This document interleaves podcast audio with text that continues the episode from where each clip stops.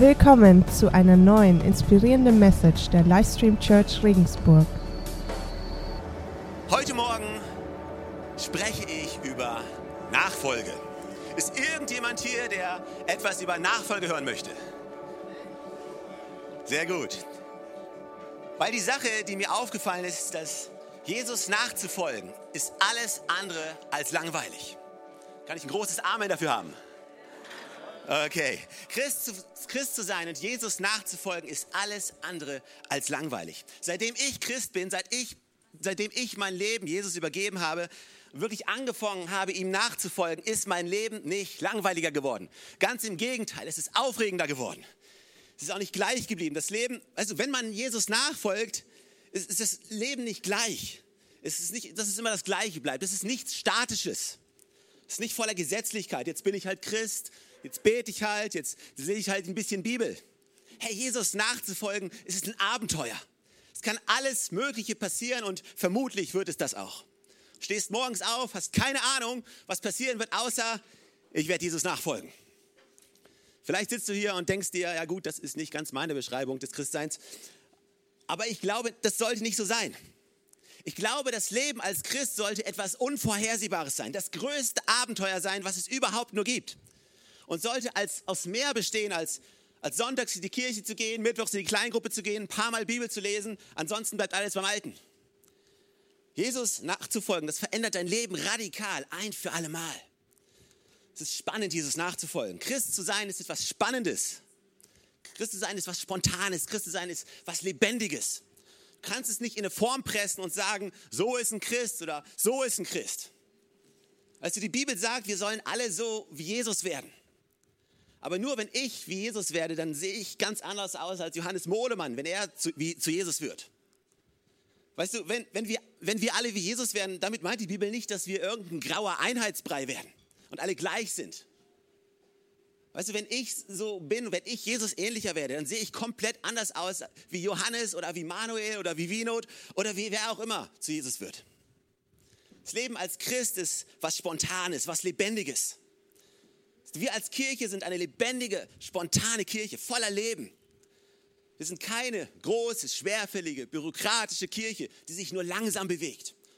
Also du kannst manchmal diesen Eindruck bekommen, sobald du die 100er Grenze an Leuten brichst und du hast mehr als 100 Leute in der Church, kannst du denken, oh, wir sind eine große Kirche und jede Entscheidung, die wir treffen, alles, ist, was wir tun, ist schwerfällig. Alles wird bürokratisch, alles geht langsam. Aber ich will nicht Teil von der schwerfälligen, bürokratischen Kirche sein.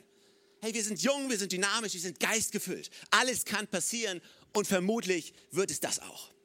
Das ist die Kirche, von der ich Teil sein möchte. Du nicht? Wer will Teil von einer schwerfälligen, langsamen, langweiligen Gemeinde sein?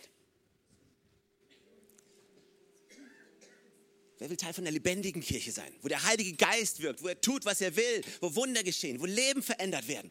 Das ist, das ist die Kirche, von der ich ein Teil sein möchte. Das Thema von meiner Predigt ist Nachfolge, wie ich schon erwähnt habe. Und der Untertitel von meiner Predigt heute ist Nachfolge ganz oder gar nicht. Weil Nachfolge ist etwas Lebendiges, etwas, was sich verändern kann, etwas, was spontan ist, jeden Tag. Aber Nachfolge ist gleichzeitig auch etwas, was du nicht einfach nur tun kannst. Du, weißt du, du kannst nicht nur ein bisschen Christ sein. Du kannst nicht nur ein bisschen an die Bibel glauben. Du kannst nicht an einem Tag Christ sein, Jesus nachfolgen und am nächsten Tag nicht mehr. Du kannst nicht nur Teile von der Bibel nehmen und Ja und Amen dazu sagen und andere Teile von der Bibel nehmen und sagen, das gefällt mir nicht, danach will ich nicht leben. Wenn du Christ bist, dann glaubst du an die Bibel und die ganze Bibel ist Gottes Wort. Ich gebe zu, manche Bibelstellen lese ich mir durch und denke mir, da muss Gott einen schlechten Tag gehabt haben. Aber ich, ich glaube manchmal, weißt du, ich weiß nicht, vielleicht geht es euch auch so. Ich lese manchmal die Bibel durch und denke mir, hey, was ist das denn? Aber gleichzeitig sind alle Bibelstellen Gottes Wort. Hilfreich zu lehren, auszubilden, zu ermutigen. Wir können nicht nur ein bisschen Christ sein.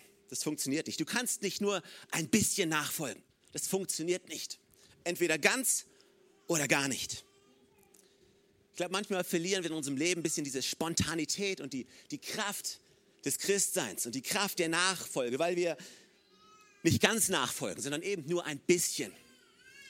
Und ich möchte euch heute Morgen, ich möchte euch ermutigen, ich möchte euch aufrütteln und ich möchte einige Dinge ansprechen. Wir sind gerade in einer Nachfolgeserie und wir sind gerade dabei als Kirche allgemein. Wir wollen Menschen ausrüsten, dass sie ausgerüstet werden, zu wachsen in ihrem Glauben, neue Schritte zu gehen. Und in diesem Kontext ist dieser heutige Morgen. Und wenn ihr eure Bibeln dabei habt, dann könnt ihr aufschlagen schon Jakobus Kapitel 2. Und ich möchte euch gleich die Bibelstelle vorlesen. Das ist eine etwas längere Bibelstelle, aber wir lieben das Wort Gottes, oder? Hat jemand ein Problem mit langen Bibelstellen? Nein. Okay, okay, gut. Ich, ich warne euch, es ist eine Bibelstelle, wo im Normalfall nicht alle Christen nachher auf die Stühle springen und Hurra schreien und anfangen zu tanzen. Es ist eine Bibelstelle, die ein bisschen herausfordernd ist.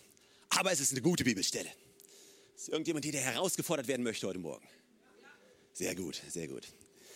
Allein schon die Überschrift ist heftig und die wir Teil von dieser Kirche sind, in der wir hundertprozentig glauben, dass die Gnade von Jesus Christus das ist, was uns rettet.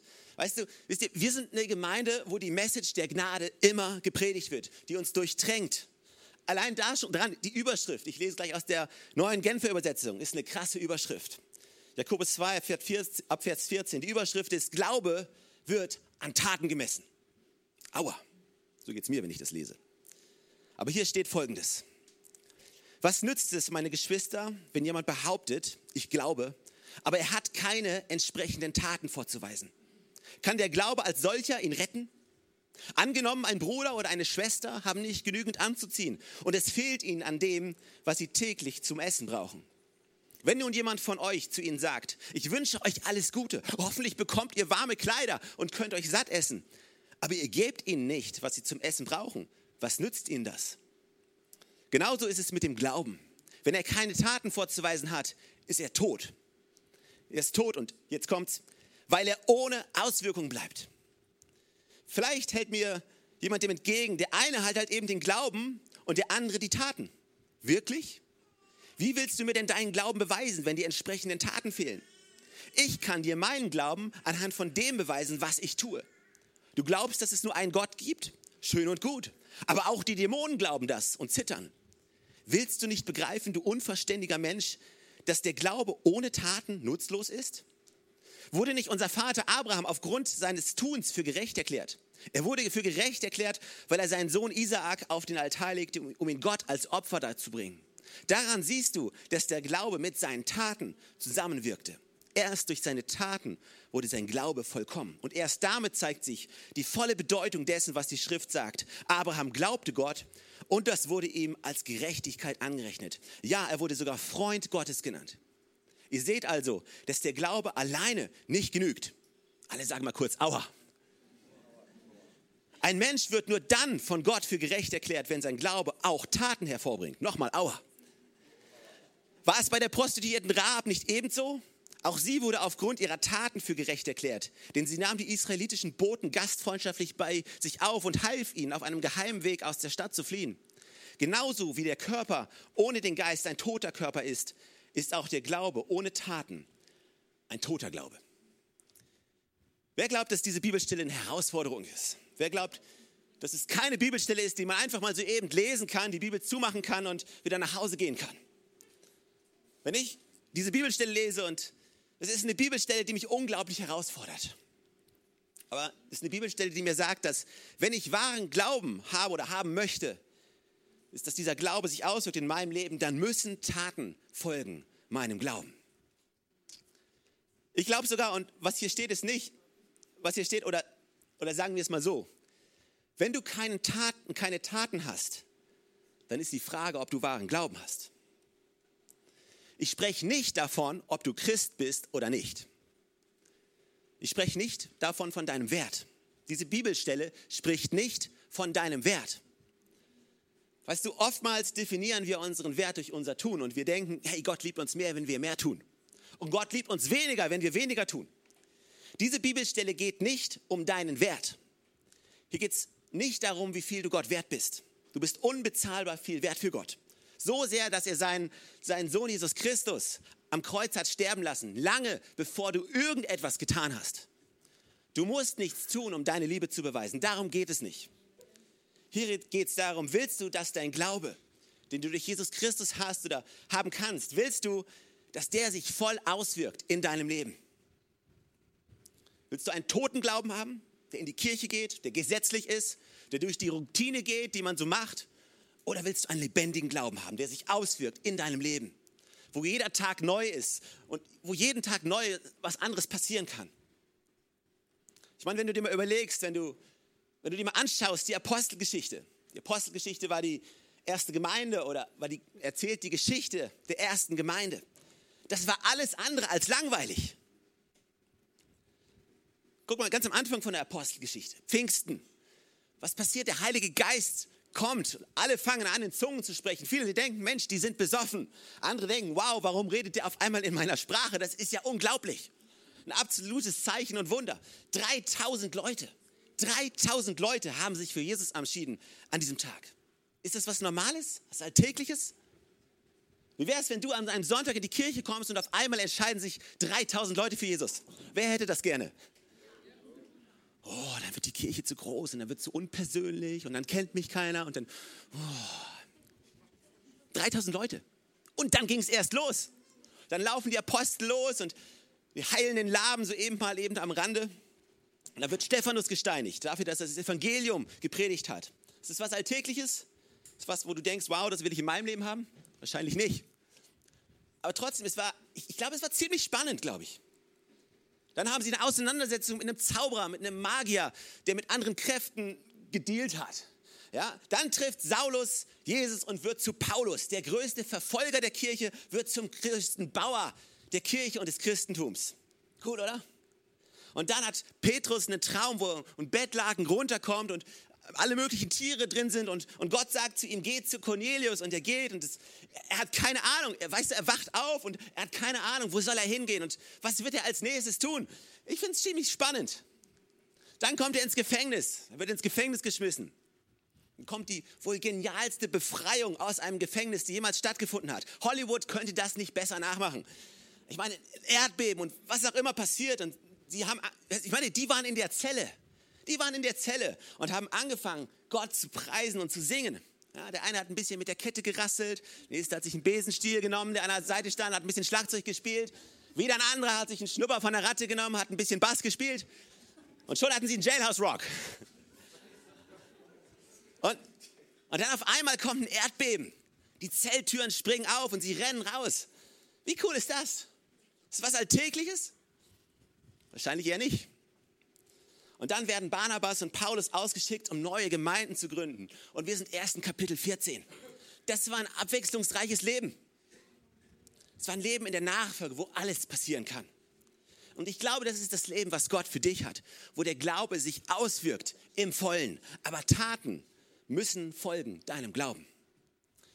Ich möchte die nächsten Sonntage mir Zeit nehmen, um über einige Themen zu sprechen. Themen, in direktem Zusammenhang stehen mit deinen Taten wichtig, um das nochmal vorauszuschicken, eine Bibelstelle noch, weil ich will wirklich diese Betonung darauf legen.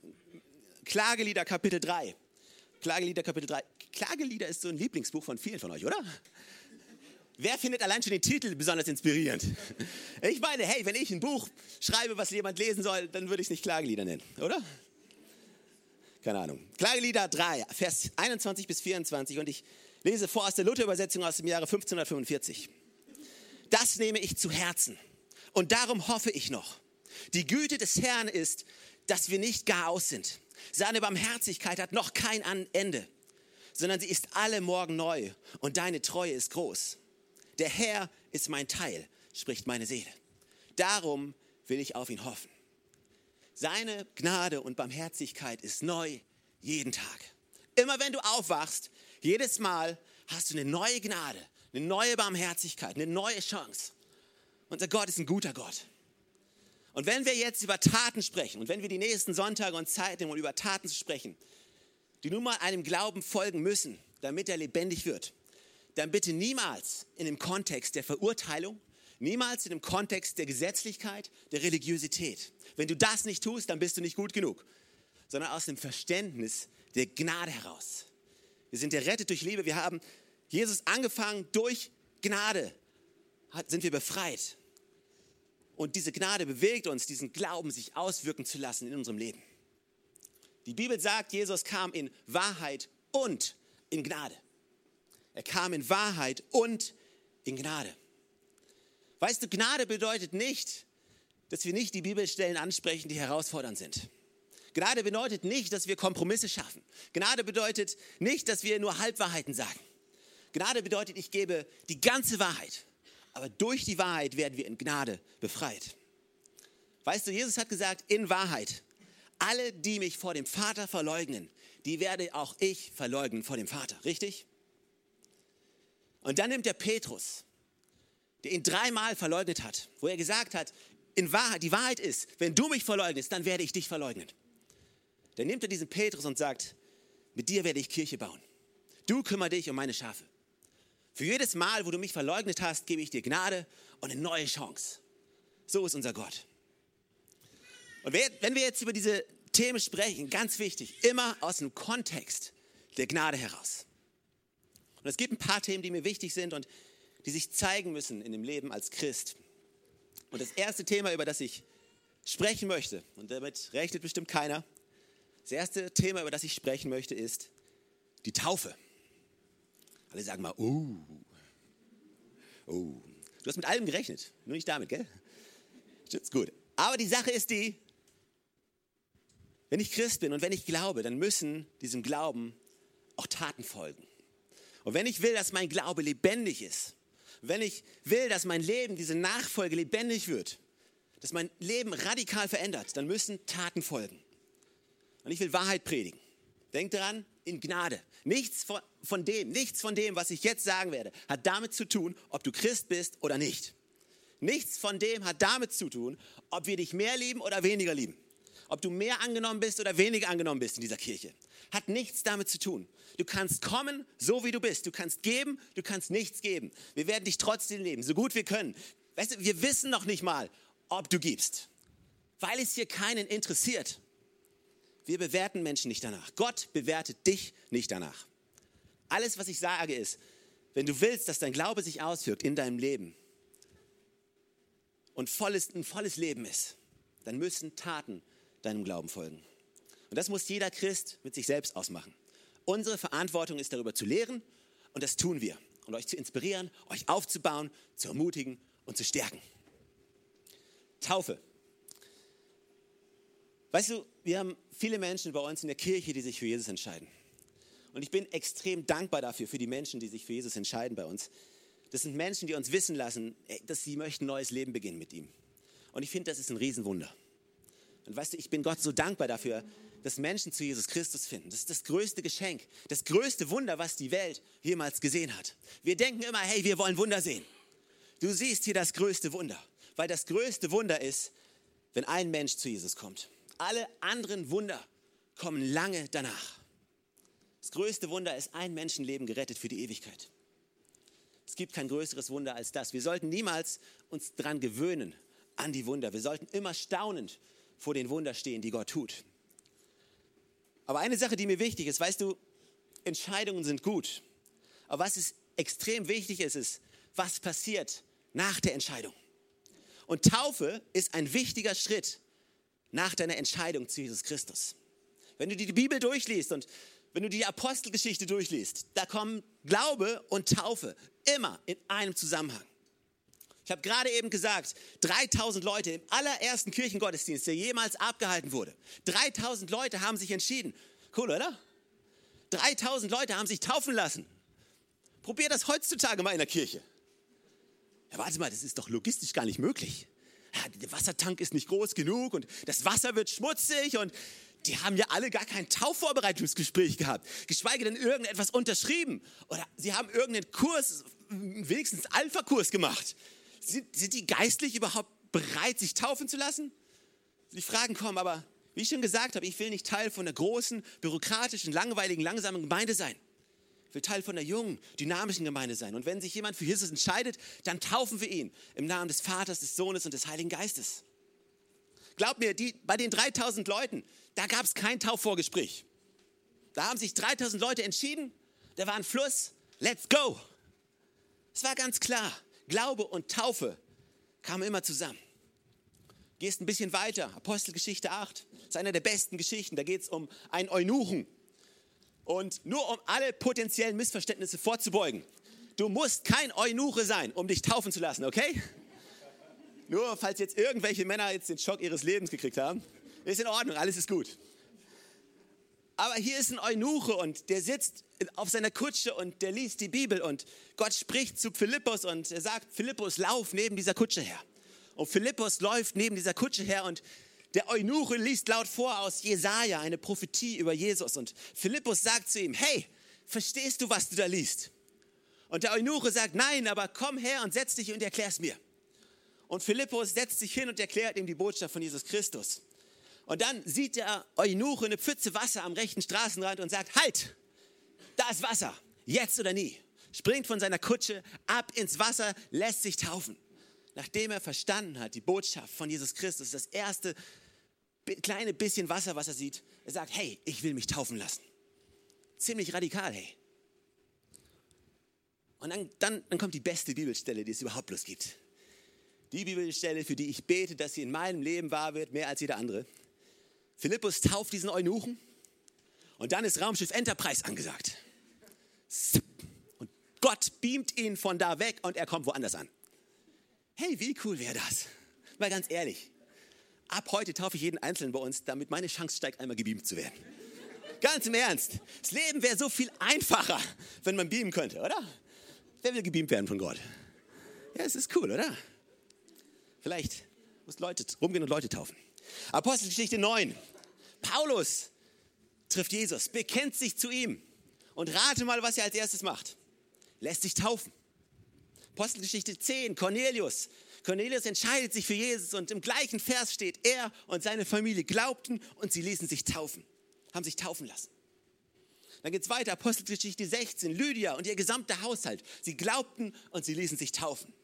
Apostelgeschichte 16 nochmal. Der Gefängniswärter, der komplett baff ist von dem, was passiert, entscheidet sich für Gott. Er und sein gesamter Haushalt lassen sich taufen. Es ist ein Muster, was wir in der Bibel erkennen. Ein Muster, was eindeutig sagt, die, die sich entschieden haben, die glauben, die lassen sich taufen. Und ich glaube, Taufe ist was Wichtiges. Und ich möchte ein bisschen darüber sprechen, weil ich glaube, manchmal haben wir ein bisschen ein Missverständnis von dem, was Taufe ist und wer sich taufen lassen sollte und wer nicht. Und ich glaube einfach, dass es extrem wichtig ist, nächste Schritte zu gehen. Jesus hat gesagt in Matthäus 28, dort steht, Jesus trat auf sie zu und sagte, mir ist alle Macht im Himmel und auf der Erde gegeben. Darum geht zu allen Völkern, macht sie zu Menschen, zu meinen Jüngern. War jetzt sehr schnell, weil ich wollte dahin kommen, wo ich jetzt bin.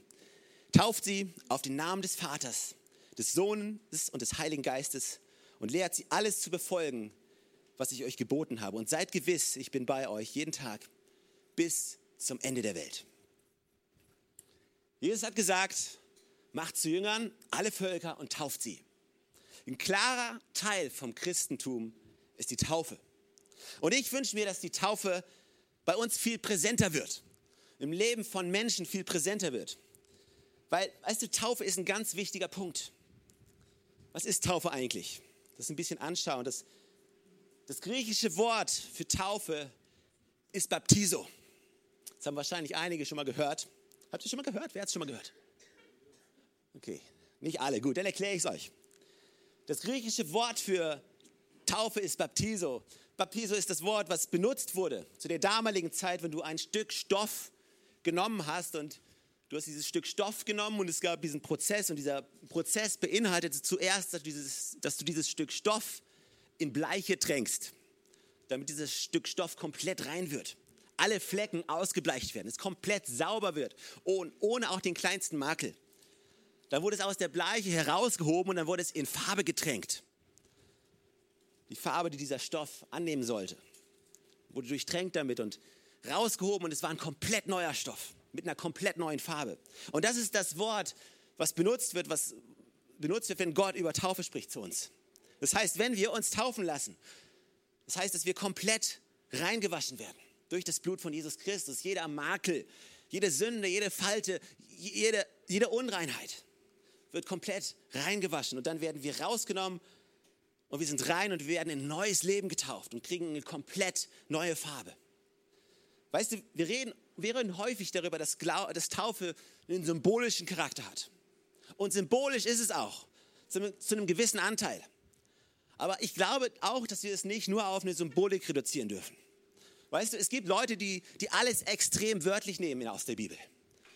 Und ich, weißt du, ich glaube nicht, dass alles, was in der Bibel steht, kannst du extrem wörtlich nehmen, sondern vieles ist auch in der Sprache geschrieben, die eine Symbolik beinhaltet und damit was klar machen möchte.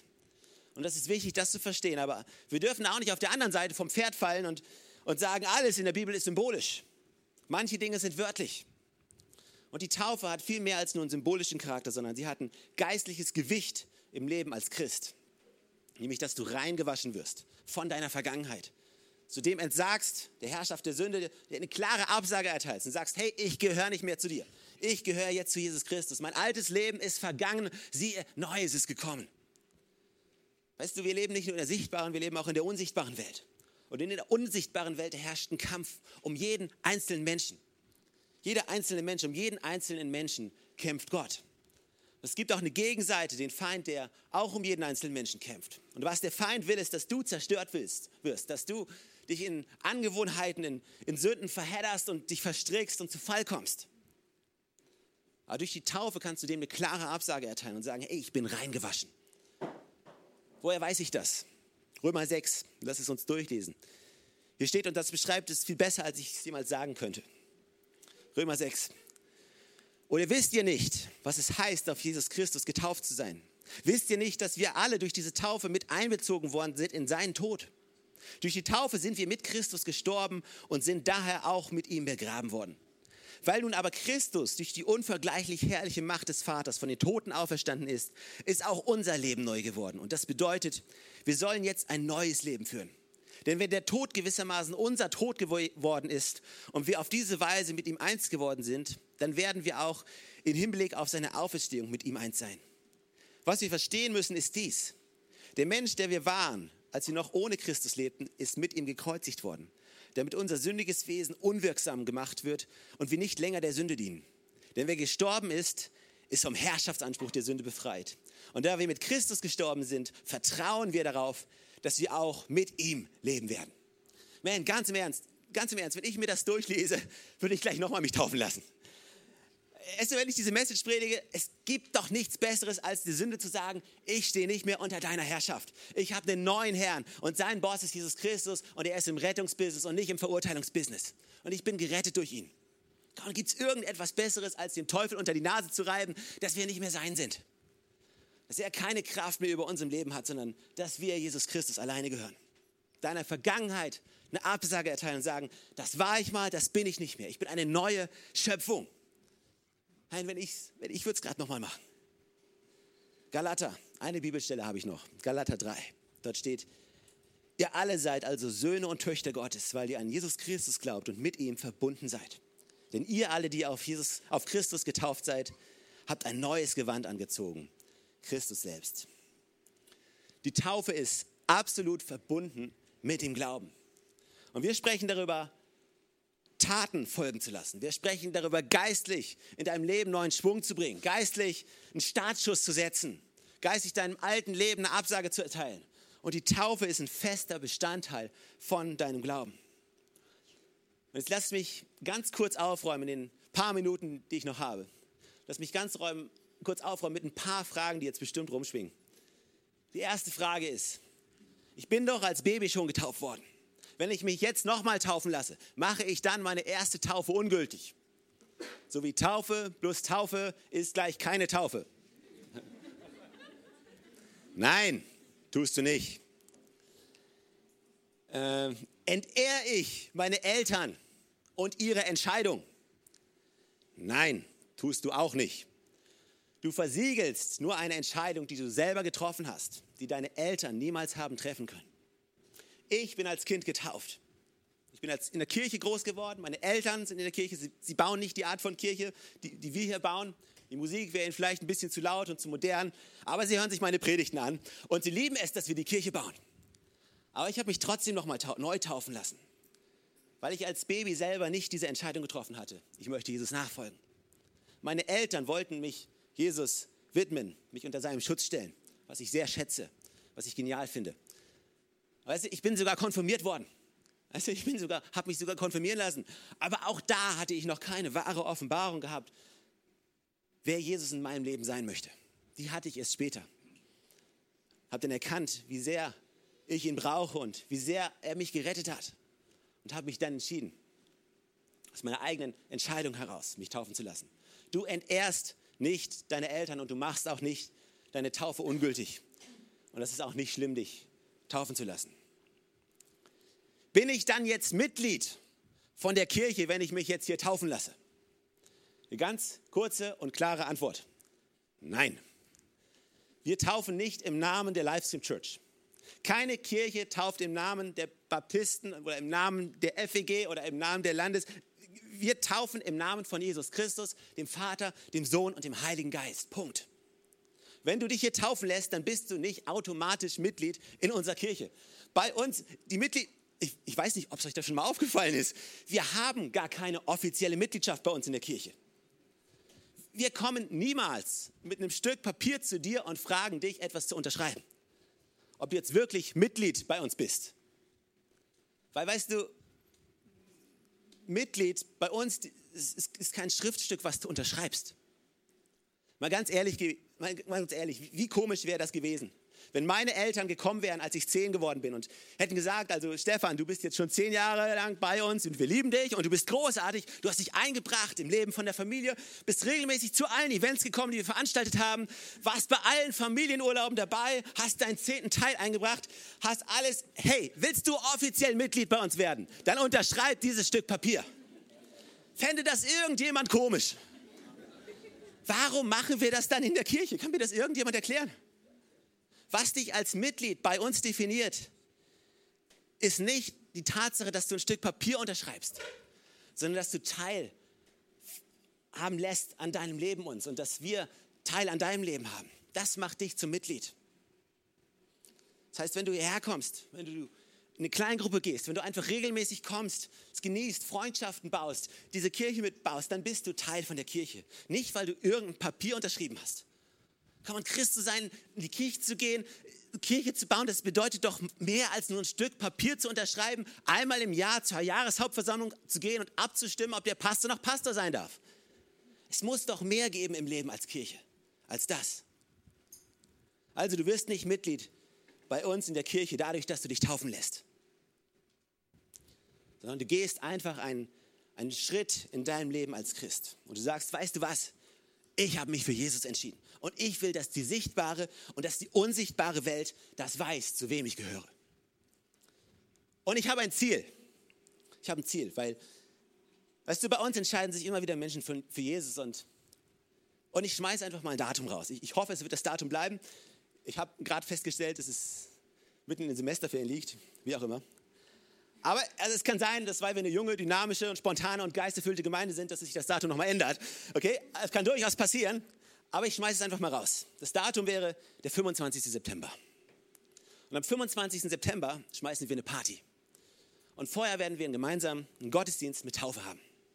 Und wir werden feiern mit all denen, die sich taufen lassen, Jesus angenommen haben. Wir werden feiern, dass ich dass sie nach vorne gehen, dass sie gemeinsam bekennen, werden wir mit ihnen bekennen vor der sichtbaren und vor der unsichtbaren Welt, dass sie zu Jesus gehören.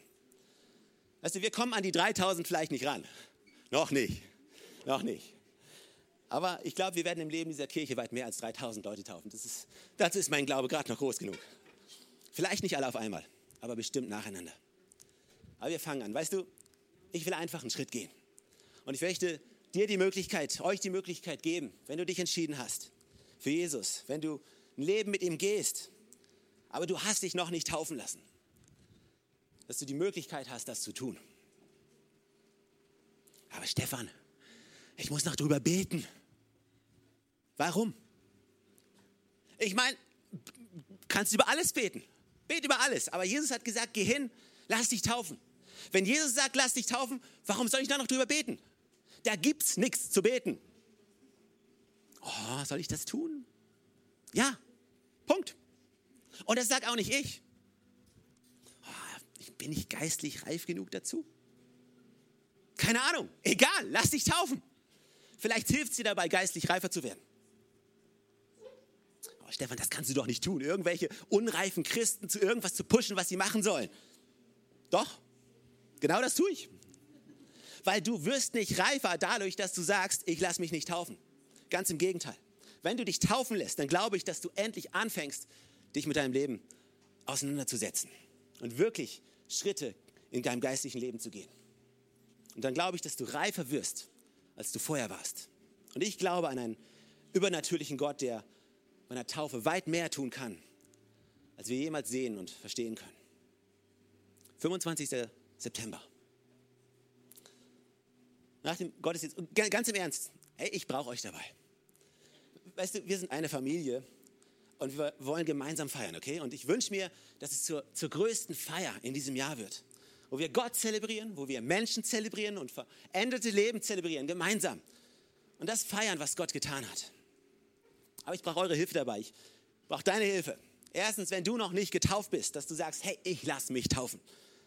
Und zweitens, dass du in deiner Kleingruppe mit deinen Leuten drüber sprichst, dass du, dass du sagst, hey, am 25. September lassen wir uns taufen. Also die noch nicht getauft sind. Kaum, warum bist du nicht mit dabei? Sprech mit den Leuten darüber. Gleich nach dem Gottesdienst, wir haben am Infopoint eine Liste auslegen und du kannst dich heute eintragen. Du kannst sagen, hey, ich bin noch nicht getauft. Ich muss nicht drüber beten, ich muss nichts machen, ich trage mich ein in die Liste. Ich lasse mich taufen und warte nicht auf den nächsten Moment. Weißt du, was wir machen werden an dem Sonntag sogar? Wenn sich Leute an dem Sonntag spontan entscheiden, sich taufen zu lassen, dann machen wir das auch. Einfach nur, weil ich nicht so starr sein möchte. Entweder der Heilige Geist spricht zu Menschen oder er spricht nicht zu Menschen.